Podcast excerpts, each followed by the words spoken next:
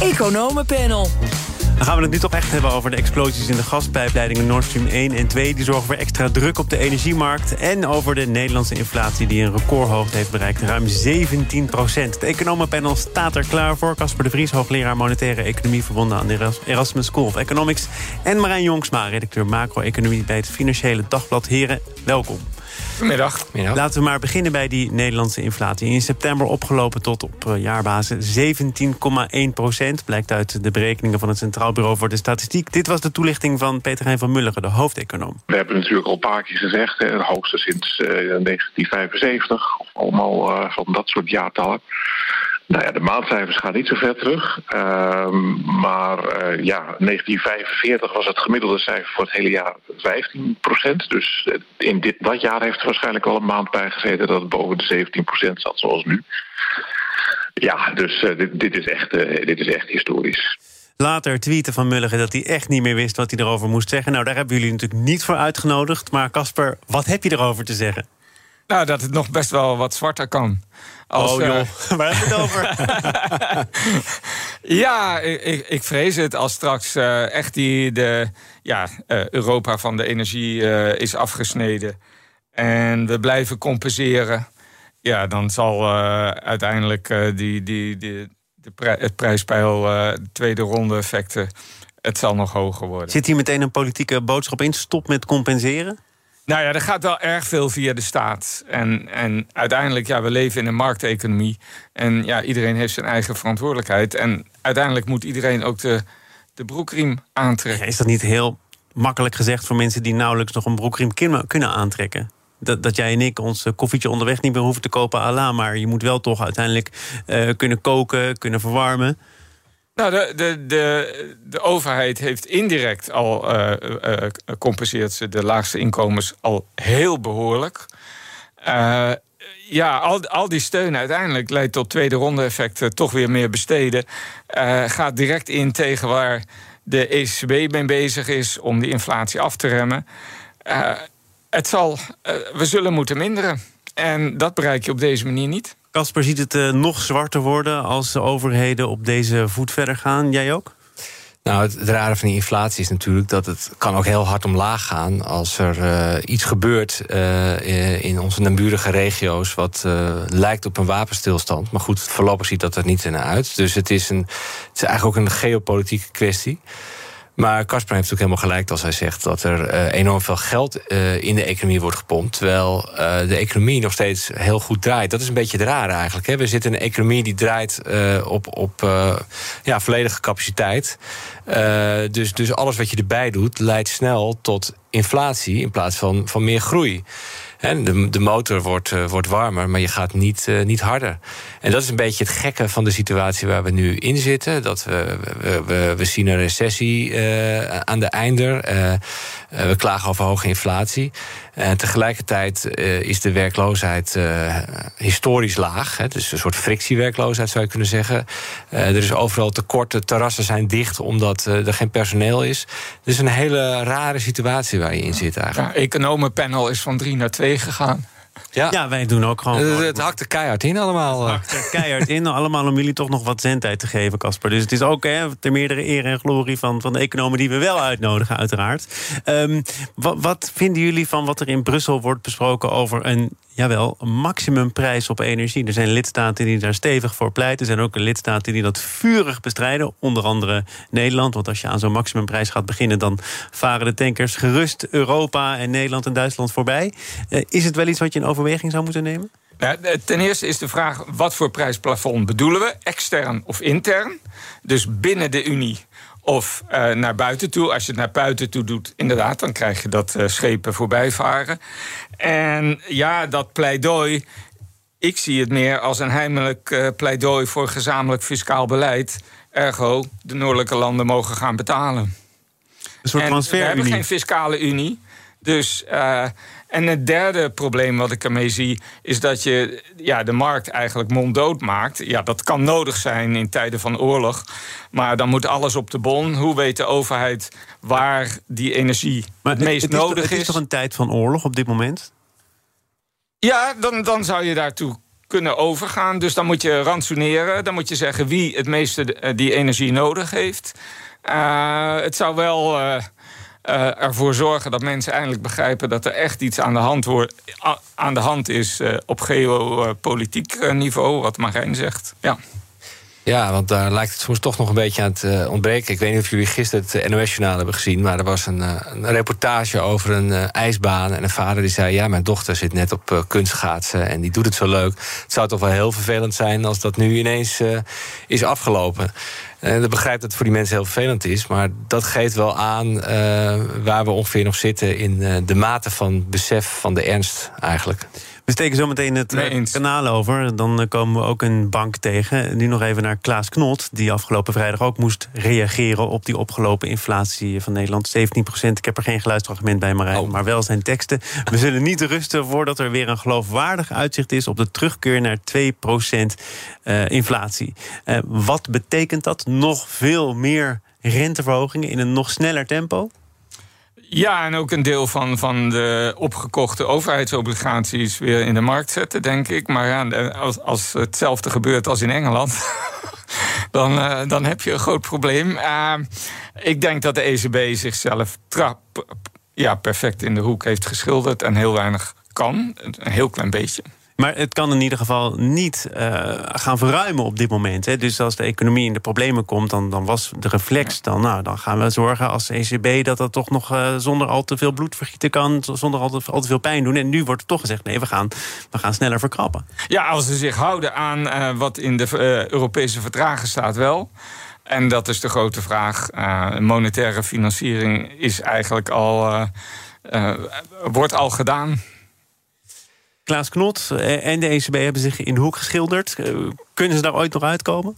Nou, uh, daar zullen ze heel veel tijd voor nemen, denk ik.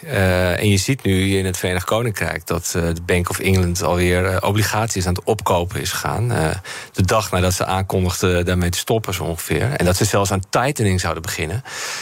dus met andere woorden, het verkleinen van de balans, zijn ze nu gewoon weer de balans aan het vergroten om uh, te redden wat te redden valt. Uh, dat kun je de Bank of England niet verwijten. Maar het geeft wel aan dat ze dus eigenlijk heel weinig ruimte hebben... in die zin om de inflatie te ja, het, het, het, probleem is gewoon dat er altijd een crisis is. Ja. En als ze altijd maar weer, en de overheid ook, uh, daarin willen stappen...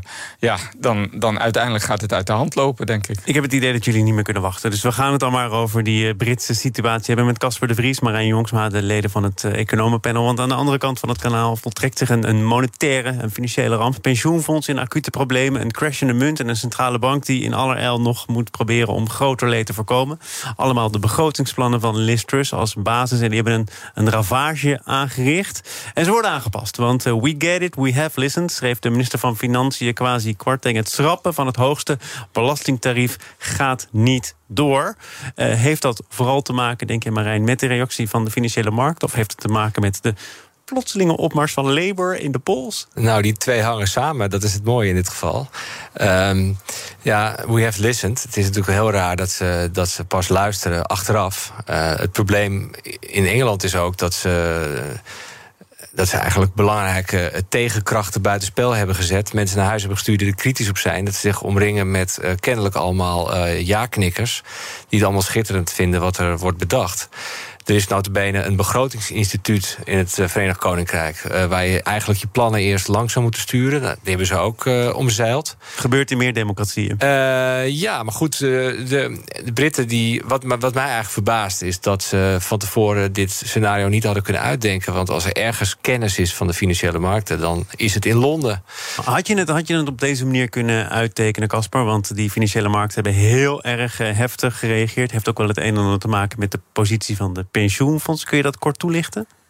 Uh, ja, dus, dus wat er gebeurde op het moment, uh, moment suprem, uh, dat de Bank of England erin moest stappen, was dat pensioenfondsen, ja, die hebben zich ingedekt tegen rentedaling. En de prijs daarvoor is dat ze een open positie hebben in de, als de rentes omhoog gaan. En dan moeten ze onderpand leveren. En dat is precies wat gebeurde. En, en dat liep zo uit de hand dat die pensioenfondsen heel veel staatsobligaties gingen verkopen. Waardoor er een vicieuze cirkel ontstond. Waardoor de, hè, want als de prijs van obligaties omlaag gaat, gaat de rente omhoog. Ja, en dat voedde zichzelf. Uh, Hadden ze dit kunnen weten? Ik denk het wel. Er zijn veel historische voorbeelden. Dus met enige historische kennis hadden ze dit toch kunnen voorzien. Ja, de mate waarin, dat is niet nou, zo onze, makkelijk. Onze huiseconoom van BNR, Han de Jong, vindt dat uh, Liz Truss wel al te heftig wordt uh, afgestraft. Want als je kijkt naar het hele pakket en de omvang daarvan... en je zet het in het perspectief van het uh, eh, BBP, dan zegt hij... ja, uh, zoveel meer uh, doet Liz Truss er niet uh, aan als je dat dan vergelijkt met hoe er in Nederland wordt omgegaan met koopkrachtpakketten. En er zitten ook goede dingen in dat pakket, zoals bijvoorbeeld opkomen voor de mensen met wat minder inkomen. Zo'n prijsplafond, dat hebben we natuurlijk in heel veel landen. Er is wel heel veel aandacht geweest voor het, belastingtarief, wat nu geschrapt wordt. maar het is misschien wat overdreven allemaal om te zeggen dat zij nou de economie eigenhandig naar de Filistijnen helpt. Nou. Maar ik zie Marijn nee schudden. Dus. Nou, ik denk dat het niet uh, overdreven. Kijk, het, het, punt is, het is niet alleen het geld wat ermee gemoeid is, maar ook het idee erachter. Hè? Dus, dus het idee de trickle-down economics. En ze zeggen van ja, het gaat leiden tot meer groei. En, en de productiviteit gaat omhoog. En dat is niet overtuigend aangetoond. En als je ergens heel veel geld naar gooit en je weet niet of het gaat werken. En er is gereden twijfel of het gaat werken. Dan heb je dus de kans dus dat het BBP helemaal niet harder gaat stijgen. Terwijl de schulden wel enorm toenemen. De pond is natuurlijk geen wereldmunt meer zoals, uh, zoals de dollar. Uh, kennelijk uh, denken de Engelsen dat stiekem nog een beetje. Een van de grote problemen van de Engelse economie is de hele lage productiviteit. Het is echt een goedkoop arbeidsland geworden. En ja, dat vijzel je niet op met die belastingverlaging. Uh, daarvoor moet je investeren langdurig in onderwijs. En ja, dat, dat is niet uh, morgen klaar. Dat is pas uh, overmorgen en nog veel later klaar. Dus dat is een van de zaken. Dus je moet inderdaad in het budget duiken van wat voor goede maatregelen nemen ze. Uh, deregulering kan hier en daar helpen, inderdaad. Uh, maar uh, ja, die Reaganomics die uh, in 1980 werd bedacht, ook ten tijde van de crisis in Amerika, was wel onder een ander gesternte en was ook niet meteen met die enorme budget. Gaat dat nooit meer ergens werken? Rijken ontzien, bedrijven ontzien om ervoor te zorgen dat zij kunnen blijven investeren, kunnen blijven spenderen, zodat het uiteindelijk ook effect heeft op de mensen met een wat kleinere portemonnee? Nou, dan zou, dan zou ik in ieder geval. Uh, dan zou ik bedrijven stimuleren. En, en niet direct uh, de aandeelhouders. Maar goed, uh, nee. indirect natuurlijk. het kan werken. Maar in, in, in de UK is, is er al een groot verschil tussen wie geld heeft en wie Precies, niet. het gaat ook om het startpunt van je economie. Hè? Ja. En, en ook de, de landbezitters worden ontzien. Is dat nou zo slim? Weet je wat? We gaan het uh, nog eventjes tot slot hebben over Thomas Piketty. En uh, met goede reden, want hij heeft een, een, boek geschreven... dat je ook zomaar zou kunnen uitlezen. Het is iets minder dik, geloof ik, hè? 327 pagina's. Nou ja, dus dat is een ideaal het, vakantieboek. Of uh, voor, de kerst, hè? voor de kerst. Jij hebt hem, jij hebt hem gesproken. En uiteraard maakt Thomas Piketty zich nog altijd zorgen over ongelijkheid. Toenemende ongelijkheid. Maar hij ziet ook perspectief. Namelijk de strijd tegen de klimaatverandering. Dat zou wel eens een grote gelijkmaker kunnen zijn. Hoe legt hij dat uit? Nou, zijn stelling is eigenlijk dat als je offers gaat vragen van mensen, dat je niet uh, iedereen proportioneel uh, kunt laten inleveren. Dus om een voorbeeld te geven, je kunt niet zeggen tegen uh, de onderklasse van ja, jullie moeten 30% minder CO2 uitstoten. Want dat betekent dus dat je je auto weg moet doen. en je kunt bijvoorbeeld niet een Tesla veroorloven. En als je dan tegen een, iemand aan de bovenkant van de inkomenspyramide zegt, je moet 30% minder uitstoten, ja, dat, misschien dat hij dan een één huis afstoot of, of een vakantiehuis in de verkoop doet, ik noem maar wat. Uh, dus eigenlijk zegt hij, uh, je moet die ongelijkheid aanpakken, want als je dat niet doet, dan, dan krijg je protesten. Dan gaan mensen zeggen, ja, wij moeten onze hele leven moeten wij op de schop nemen, terwijl mensen aan de top misschien iets vaker, minder vaak de privéjet nemen. En, en dat heeft te maken met ja, een soort rechtvaardigheidsgevoel. Uh, ik, ik snap zijn stelling wel, uh, eerlijk gezegd. Uh, en wat zijn hier dan de economische effecten van, als dat zou worden doorgevoerd? Nou, de economische effecten zijn ervan dus dat je eigenlijk uh, tegen mensen met, uh, met heel veel geld gaat zeggen: ja, jullie mogen bepaalde dingen niet meer doen. En dat klinkt heel erg symbolisch dus. Maar ja, dat is, dan, het is ook een soort trickle-down, hè? maar dan uh, meer op het gebied van moreel. Ik denk wel dat Piketty uit een samenleving komt waar de, het gevoel van ongelijkheid veel uh, pregnanter is dan in Nederland, waar eigenlijk de ongelijkheid nauwelijks is toegenomen over de laatste 50 jaar. En uh, het is zeker zo, als je on, ja, maatregelen wil nemen, waardoor bijvoorbeeld vliegvakanties veel duurder worden, et cetera, dan moet je wel nadenken over dat je voldoende steun krijgt. Hè, net zoals het probleem van dit kabinet natuurlijk met, met al die maatregelen voor het milieu. Ja, dan, dus het is belangrijk om, om de zaken zo neer te leggen en, en over te brengen dat je steun krijgt van mensen. Maar, je vindt maar die de ongelijkheid in Nederland, is, ja? is, is veel Zoals minder. We praten over de kloof en over mensen die het allemaal hebben en de mensen die het niet hebben. Hè? Bijvoorbeeld ook vermogensongelijkheid, waar het in Nederland eh, steeds meer over gaat. Ja, ook die is niet echt extreem. Dus het, het, is een hele andere samenleving dan bijvoorbeeld de US of de VK. En ook in Frankrijk is dat uh, ja, veel geëxalteerder, dat gevoel van. Uh, en, en daarom heb je ook die vakbonden die daar zo extreem zijn. Hij spreekt ook natuurlijk de internationale lezer toe, en niet, niet per definitie uh, de, de Nederlandse lezer. Dat dus is in hoeverre zijn ik denk dat relevant Nederland, is voor Nederland? Nederland komt nog dichtst bij het. Uh, een utopie. ja, eigenlijk wel, ja. ja. Jij gaat het niet lezen, Casper, hoor ik al.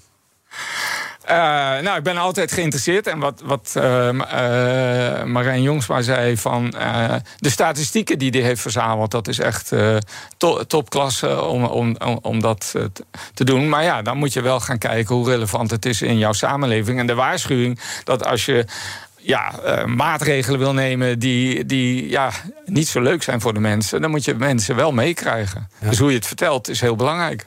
Dank voor alles wat jullie verteld hebben. Maar ja, het zit er alweer op. Casper de Vries, wees maar blij dat we nog maar twee leden van het panel hebben. Eh, Casper uh, de Vries, hoogleraar monetaire economie aan de Erasmus School of Economics. En Marijn Jongsma, redacteur macro-economie en gesprekspartner van Thomas Piketty. Dank voor jullie komst. Zometeen de Oekraïne-update met Bernard Hammelburg.